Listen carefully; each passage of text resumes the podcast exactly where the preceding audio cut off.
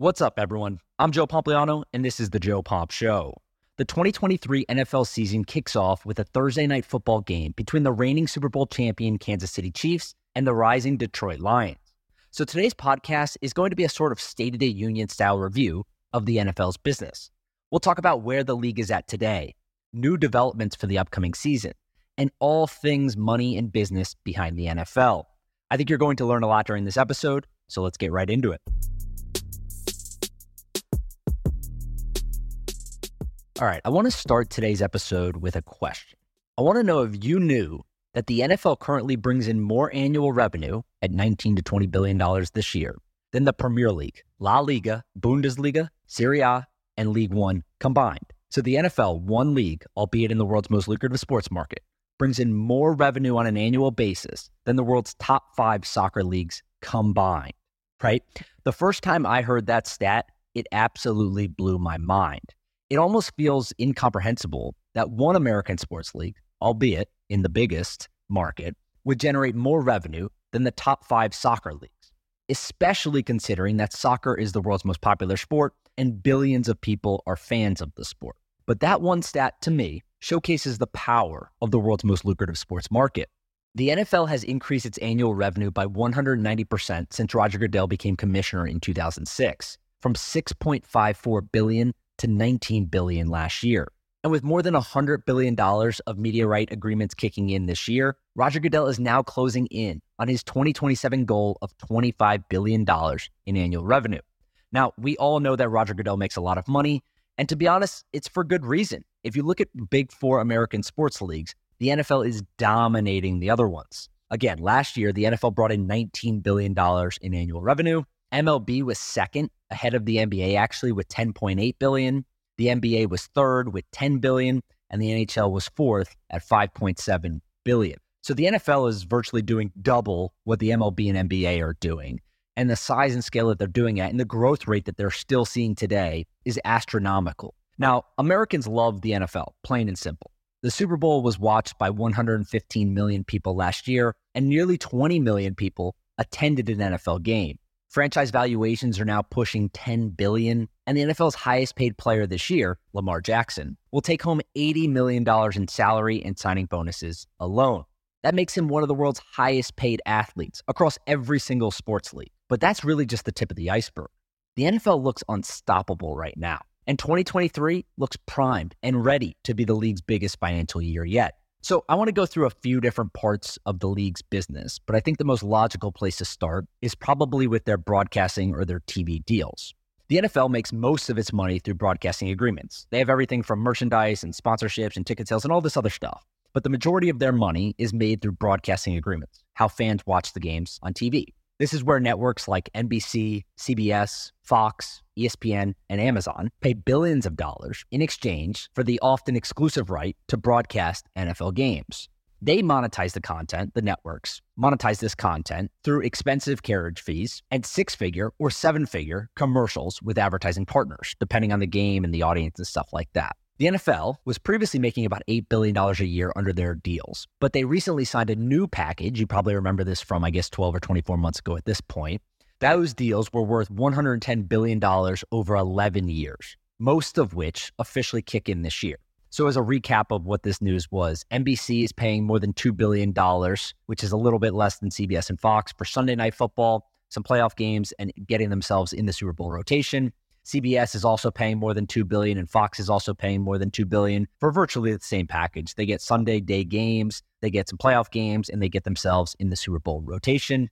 ESPN is paying $2.7 billion, so more than all of them, for Monday Night Football playoffs, and they are newly added to the Super Bowl rotation on ABC. And Amazon is paying $1 billion for Thursday Night Football and a Black Friday game. And don't forget about the NFL's new deal for NFL Sunday Ticket. They signed a seven year, $14 billion deal with YouTube TV that pays an average annual value of $2 billion. Now, that's obviously huge. It's significantly more than they were getting from their previous partner, and they broke their deal with DirecTV that had been going on forever.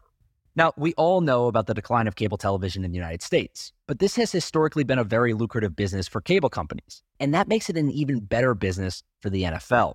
That's because NFL regular season games averaged 16.7 million viewers last year, Wild Card Weekend averaged 28.4 million viewers. The division round averaged 37 million viewers. The conference championships averaged 50 million viewers. And the Super Bowl had 115.1 million viewers. And just to give you guys some context on the size of the NFL and how important it is to the broadcast landscape in the United States, NFL games, if you took everything that was on television last year, live television, and you added them up and you looked at the largest audiences for each broadcast individually, NFL games represented 82 out of the top 100 most watched US TV broadcasts last year. 82 out of the top 100. So if you add in everything else, NFL, soccer, Olympics, basketball, political programming, anything else, Thanksgiving Day parade, whatever you want to add in there, out of the top 100 shows on television last year, 82 of them were NFL games. And that includes 23 out of the top 25. So not only 82 out of the top 100, but it's really top heavy too, 23 out of the top 25. Now, again, there were some other things mixed in there like political programming, the World Cup, Academy Awards, Kentucky Derby, the Winter Olympics, college basketball, college football, and the Thanksgiving Day parade. But the vast majority of the value that these broadcasters are getting are from NFL games. In fact, some would argue that the decline of cable television has actually been a positive for the NFL. That's because sports, and to a lesser extent, live news, are the last appointment viewing broadcast. It's the last thing that's driving millions of people to a television set, appointment viewing, and getting them to watch a broadcast on ABC or NBC or CBS or Fox or wherever it is. So, cable companies, even though their business is declining, right? They're losing subscribers every single day. They have to increase their bids because these rights are so important, right? If Fox or CBS or any of these other businesses were to lose their NFL rights, it would be a massive hit to their business, an incredibly large hit to their business. So they have to keep increasing their bids, even though they're seeing their profits decline. And then you add in streaming companies like Amazon, like Peacock, like YouTube TV for Sunday Ticket. These partners are now paying up. They're paying more and more and more. Apple TV is another great example. They're now diving into sports because they realize how big it is and how lucrative it can be for their streaming business. And the addition of those bids increases the demand with the same fixed supply. So now you have a supply and demand equation that has fundamentally shifted over the last few years. And that's why rights continue to get higher and higher and higher. And the NFL is now getting more aggressive with its scheduling. One thing that I think flew a little bit under the radar and is super interesting is their Black Friday game this year. So we all know that they sold the game to Amazon for a boatload of money. But one thing you may not know is why the NFL didn't do this previously. And the reason for this dates back to 1961. This is when Congress passed the Sports Broadcasting Act. Now, this Sports Broadcasting Act said a few different things. It was basically to stop the NFL from becoming a monopoly on football in general. But essentially, what it did was it provided high school and college football with protection by banning the NFL's ability to broadcast games on Fridays and Saturdays during the fall football season. So the NFL could broadcast games on Monday nights, they could broadcast games on Thursday nights, and they could certainly broadcast games on Sundays. But to protect high school football and college football, Congress essentially said you're not allowed to broadcast any games on Fridays or Saturdays during the fall. Those are reserved for high school football and college. Football. But there was a catch. The Sports Broadcasting Act actually only banned professional football games on Fridays after 6 p.m. Eastern Standard Time. It says that there cannot be a substantial part of the game that occurs after 6 p.m. on Fridays. And it includes all of Saturday between basically early September and December.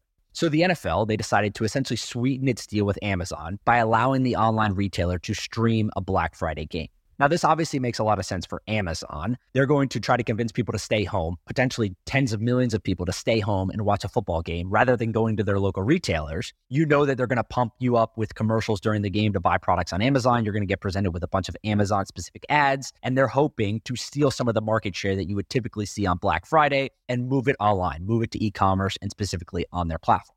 100% totally makes a lot of sense for Amazon. Home run deal to include as part of their broadcasting agreement. But this also tells me a couple more things. Number one, the NFL continues to find creative ways to maximize viewership, right? We've seen this with Thanksgiving Day, we've seen this with other holidays and stuff like that, and now they're doing it with Black Friday also. Number two, they aren't scared of a potential antitrust lawsuit. And the reason I say this is because the law can be considered a little bit vague. Like I said, they put in quotes substantial part of the game. They say that a substantial part of the game can't take place after 6 p.m. I'm pretty sure that the game starts at 3 p.m. on Black Friday. These games take several hours. There's certainly part of the game that's going to go over the 6 p.m. deadline. And if we want to consider the ending a substantial part of the game, I think that's probably accurate. But the point is that the NFL obviously isn't scared that they're going to face an antitrust lawsuit by breaking the Sports Broadcasting Act because they're doing it, right? I think if they were advised to say, hey, this might be a problem with the ending of the game going past 6 p.m., then they wouldn't do it. Maybe they'd move it up a couple hours or something like that. But they're doing it at three o'clock. They're obviously not scared of this. Their lawyers must have advised them that it's okay. So I think that's something to keep an eye on too. How the NFL continues to navigate the broadcasting schedule to maximize value. We're seeing this with the NBA now. The NBA has historically only had a couple different partners. It looks like Adam Silver and the NBA is now going to venture out and potentially do more deals when it comes to their next agreement. Maybe they add a streaming partner, maybe they add another network. Who knows? But by far and away, no one has maximized value from broadcasters as well as the NFL. They have a number of network partners. They ventured into streaming more than anyone else while maintaining the revenue that they're able to get from parties like NBC, CBS, Fox, ESPN, etc. And they've done an incredible job. It's part of the reason why Roger Goodell has made so much money and he continues to get reappointed year after year after year on new deals because he's making a boatload of money for the NFL owners. And that brings me to my next point team valuations keep going higher and higher and higher. Now, look, everything I just said, it's pretty clear. The business of the NFL is firing on all cylinders right now.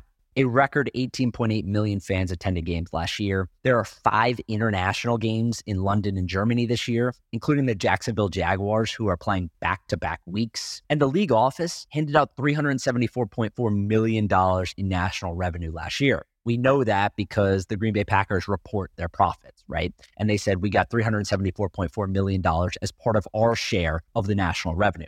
Now, that's about an 8% increase year over year. And that's a check that every single team gets, regardless of their local revenue. So they're still able to go out and they're able to go sell the tickets. They're able to do parking, concessions, sponsorships, all the other stuff that happens on the local side. But they get $374.4 million check from the league last year. This increase in business activity is great for Roger Goodell, the league, and its players. Yet no one is happier than the NFL owners. The average NFL franchise is now worth $5.14 billion, according to Sportico. This is a 24% increase from 2022, and every single team in the league is now worth at least $4 billion. Now, I don't want to go through all 32 of the teams, but number one was the Dallas Cowboys. They're worth 9.2 billion. They're soon going to be pushing 10 billion. That was a 20% increase year over year. The New York Giants are number two at just over 7 billion. So there's still a pretty sizable gap between the Cowboys and the Giants. The Rams were number three at 6.94 billion. The New England Patriots were number four at 6.7 billion. And the San Francisco 49ers were fifth at 6.15 billion. Now, obviously, we've seen some sales recently that started to make these valuations what we'll consider inaccurate, right? We saw the Washington Commanders sell for 6.05 billion just a few months ago, and that was much higher than people had anticipated. The same thing happened with the Broncos a little bit before that. So these valuations are really just a benchmark, and then there's a premium placed on it if they go up for sale, right? So these valuations aren't specifically to tell you, hey, if the team was sold today, this is exactly how much they would sell for. I think it's mostly in the ballpark. There's this famous story of Ryan Smith who bought the Utah Jazz last year or two years ago, I guess, at this point. And when he went to go buy the team, he literally pulled up the Forbes valuation on his phone, and that was his offer. He said, I grew up, this my childhood team. I don't need to do due diligence. Forbes already did it for me. Here's how much I think it's worth. This what I'll pay. So like it is a pretty good benchmark, but there are some outliers. And I think, you know, directionally it's probably correct. Now, the bottom five teams were the Tampa Bay Buccaneers, who actually saw a huge increase when Tom Brady went there. Season tickets increased, merchandise sales increased, and they made a lot more money. So they moved up to 28th, 4.15 billion, 27% increase year over year. Some of that will probably slow down now with him being retired, but good movement for them over the last few years. The Buffalo Bills, for as much success as they've had over the last few years with Josh Allen and company, they're 29th. They're valued at 4.13 billion, a 38% increase year over year. The Detroit Lions are number 30, valued at 4.1 billion, 43% increase year over year. The Jacksonville Jaguars, who just got a brand new practice facility, looks super nice, very expensive, and should add value to their franchise long term. They're valued at just over 4 billion, a 37% increase year over year. And the Cincinnati Bengals, even though they have Joe Burrow, even though they went to the Super Bowl, they are valued at $4 billion, 32nd most valuable team in the NFL, a 41% increase year over year. But perhaps the best example of NFL franchises becoming more valuable, again, are the two most recent transactions. The Denver Broncos sold for a record $4.65 billion in 2022. And then just 10 months later, the Washington Commanders and Dan Snyder beat that out with a $6.05 billion sale. Both of these sales represented a significant multiple to their $500 million in annual revenue. And Washington's Dan Snyder walked away with $5 billion in profit, even after being one of the NFL's worst owners and getting hit with a $60 million fine on the way out with increasing valuations, there is one interesting thing to keep in mind reinvestment in the teams, reinvestment in the fan bases, reinvestment in the franchises, in the logistics, in the stadiums, and all. So, one downstream effect that we have seen with NFL teams making more money than ever before is a stadium boom across the league. This consists of new builds, but also expensive renovations. And I'll give you two examples the Buffalo Bills and the Tennessee Titans. Both of those teams are in the process of building multi billion dollar stadiums. These stadiums will require hundreds of millions of dollars, or in some cases, more than a billion dollars in public funding, and they are scheduled to open in 2026 and 2027, respectively. So let's start with the Buffalo Bills. They're building a new outdoor Highmark Stadium. It's being built in Orchard Park, New York. It's going to cost $1.4 billion, they say. 850 million of that is coming in public funding, which we know there's a lot of concern around of privatizing profits and socializing cost. We know about that. But 600 million is coming from the state of New York, 250 is coming from Erie County. Private funding is 550 million. It'll have 62,000 seats. The stadium owner is the state of New York and they'll be leasing it out. Targeted opening is 2026. Now, the next team is the Titans. The Titans indoor stadium actually looks pretty damn cool. I don't know if you've seen the renderings yet. They released a video and they released some images. It's going to be expensive though. It's going to cost 2.1 billion dollars. 1.26 billion of that is coming from public funding. It's the most money that taxpayers have ever spent on a US stadium ever in history. Again, total cost 2.1 billion, 1.26 billion is coming from taxpayers. Now, there's a huge debate about this. I'm actually on the side that this is probably not really necessary. Their stadium, I think, is only like 20 or 25 years old at this point. It's actually not terribly bad, but the Tennessee Titans have a point in their lease where they have to be kept up with the highest amount of standard in NFL stadiums. They claim that it's going to be more expensive to renovate their existing stadium than it would be to build a new stadium. Now, I don't know exactly how that's accurate considering no renovation in NFL history has cost $2.1 billion, but that's what they say. They want a new stadium. They want it to be able to host concerts. They want to be able to host the Super Bowl. They want to be able to host the Final Four. They want an indoor venue that has the ability to be luxurious and big and a destination for people to come visit. That's why the Metro Nashville Sports Authority is going to be owning it, and it's going to open in 2027 with 60,000 seats. But those two teams aren't the only ones. There's plenty of NFL teams that are also just making upgrades to their existing stadium. One would be Washington. Washington's new ownership group took over and they've done a bunch of things. One thing is that they've just completely changed the aura around the team. People are now going to training camp. They sold out the first game of the regular season and they announced $40 million worth of upgrades to FedEx Field recently, which includes new sound systems, new video boards, upgraded suites, new food, and more. The New England Patriots also recently finished a $250 million renovation project that includes the installation of the largest outdoor video board at a sports stadium in the United States. And not to be outdone, the Denver Broncos and their new ownership group, the Waltons, added a 225 foot high, 73 foot wide scoreboard, which is the tallest in North America during their $100 million upgrades. So you guys get the point. If I could summarize those three topics, in general, it would be the NFL is making more money than ever before. Team valuations are going up as a result, and those team owners are now reinvesting in their stadiums for the long term, right? To continue to see these valuations go up year after year after year. And what we've seen is a trend of not only indoor stadiums, but stadiums that can host other events. It's one of the reasons why these owners don't want to put in natural grass fields. They want artificial turf so they can remove the fields when necessary to host other things like concerts or basketball games or other things like that to maximize the value that they get from their stadiums. Now, the players obviously aren't happy about this. The players aren't happy about the fact that MLS Commissioner Don Garber is saying, hey, if you're an MLS team, I expect you to transition from artificial turf to natural grass when Messi comes to play you.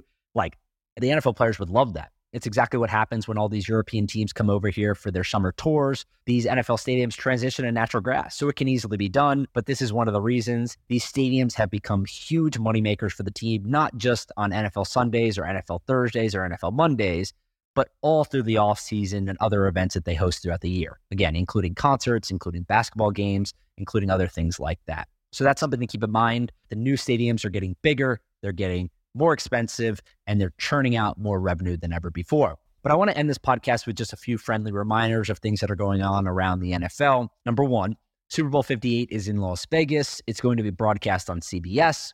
However, Nickelodeon, you guys have seen their simulcast that they've done in the past with the slime and trying to get kids involved in the game. Nickelodeon is going to be broadcasting the first ever Super Bowl alternate telecast for kids. Peacock, the streaming service, will also be home to two exclusive streaming only games. One of them is the December 23rd regular season matchup between the Buffalo Bills and the Los Angeles Chargers. And then they're also getting an NFL wildcard game on January 13th, 2024. So two games this year. One's a regular season game. One's a wild card game. Both of them will be exclusive streaming games on Peacock. And that's another great example of how creative the NFL is getting with its scheduling and how they're maximizing value. Now, this isn't always great for the viewers. A lot of people aren't going to go and watch Peacock or want to download it. The viewership numbers will probably be pretty poor for the wildcard game, especially considering that it's going to be on a streaming service versus a cable over the air service. But still, the NFL is maximizing value. They're maximizing revenue and they're testing it out with streaming services, knowing that's the way we're headed. Another thing on the broadcasting front is Monday night doubleheaders. Week one has always had a Monday doubleheader, at least for the last few years on ESPN. But this year, there are three Monday night doubleheaders with games on ABC and ESPN airing at once. Lamar Jackson will be the NFL's highest paid player this year after signing his five year, $260 million extension this summer. He's going to make $82 million, according to Sportico. The players that come after him, number two is Patrick Mahomes, $65.5 million. Daniel Jones, he just signed his new deal, $47.5 million. Deshaun Watson, who got his new deal a year ago, $46.5 million and Aaron Rodgers, $45.9 million with the New York Jets, round out the top five. Again, those players, that includes their endorsement income. But if you zoom out and you look at just the five biggest annual endorsement earners, all of them, all five of them are quarterbacks. Number one, Patrick Mahomes, he makes far and away more money than anyone else in endorsements, $25 million a year. Dak Prescott on the Cowboys, number two. That's always been a very lucrative market, especially for the quarterback when it comes to endorsements. He's going to make $14 million this year in endorsements. Russell Wilson is going to make $12 million, number three on the list. Aaron Rodgers is going to make $9 million, number four on the list. And Josh Allen of the Buffalo Bills will make $9 million as well, number five on the list. So that's it for today, though. I hope everyone's able to enjoy the Thursday night football kickoff between the Chiefs and the Lions. Football is already off to an incredible start this year in college football with Colorado and Duke and all these other teams playing some great games this past week. But my guess is the NFL is going to have another massive year, both in attendance, but also in revenue and viewership and everything else that goes along with the business and money behind the world's most profitable sports league. Please do me a favor. If you enjoyed this podcast, just go and share it with a friend. Send them the link, tell them to subscribe to the podcast, listen to other episodes, stuff like that help me help you by getting more people to listen to this show. Have a great day, and we'll talk on Friday.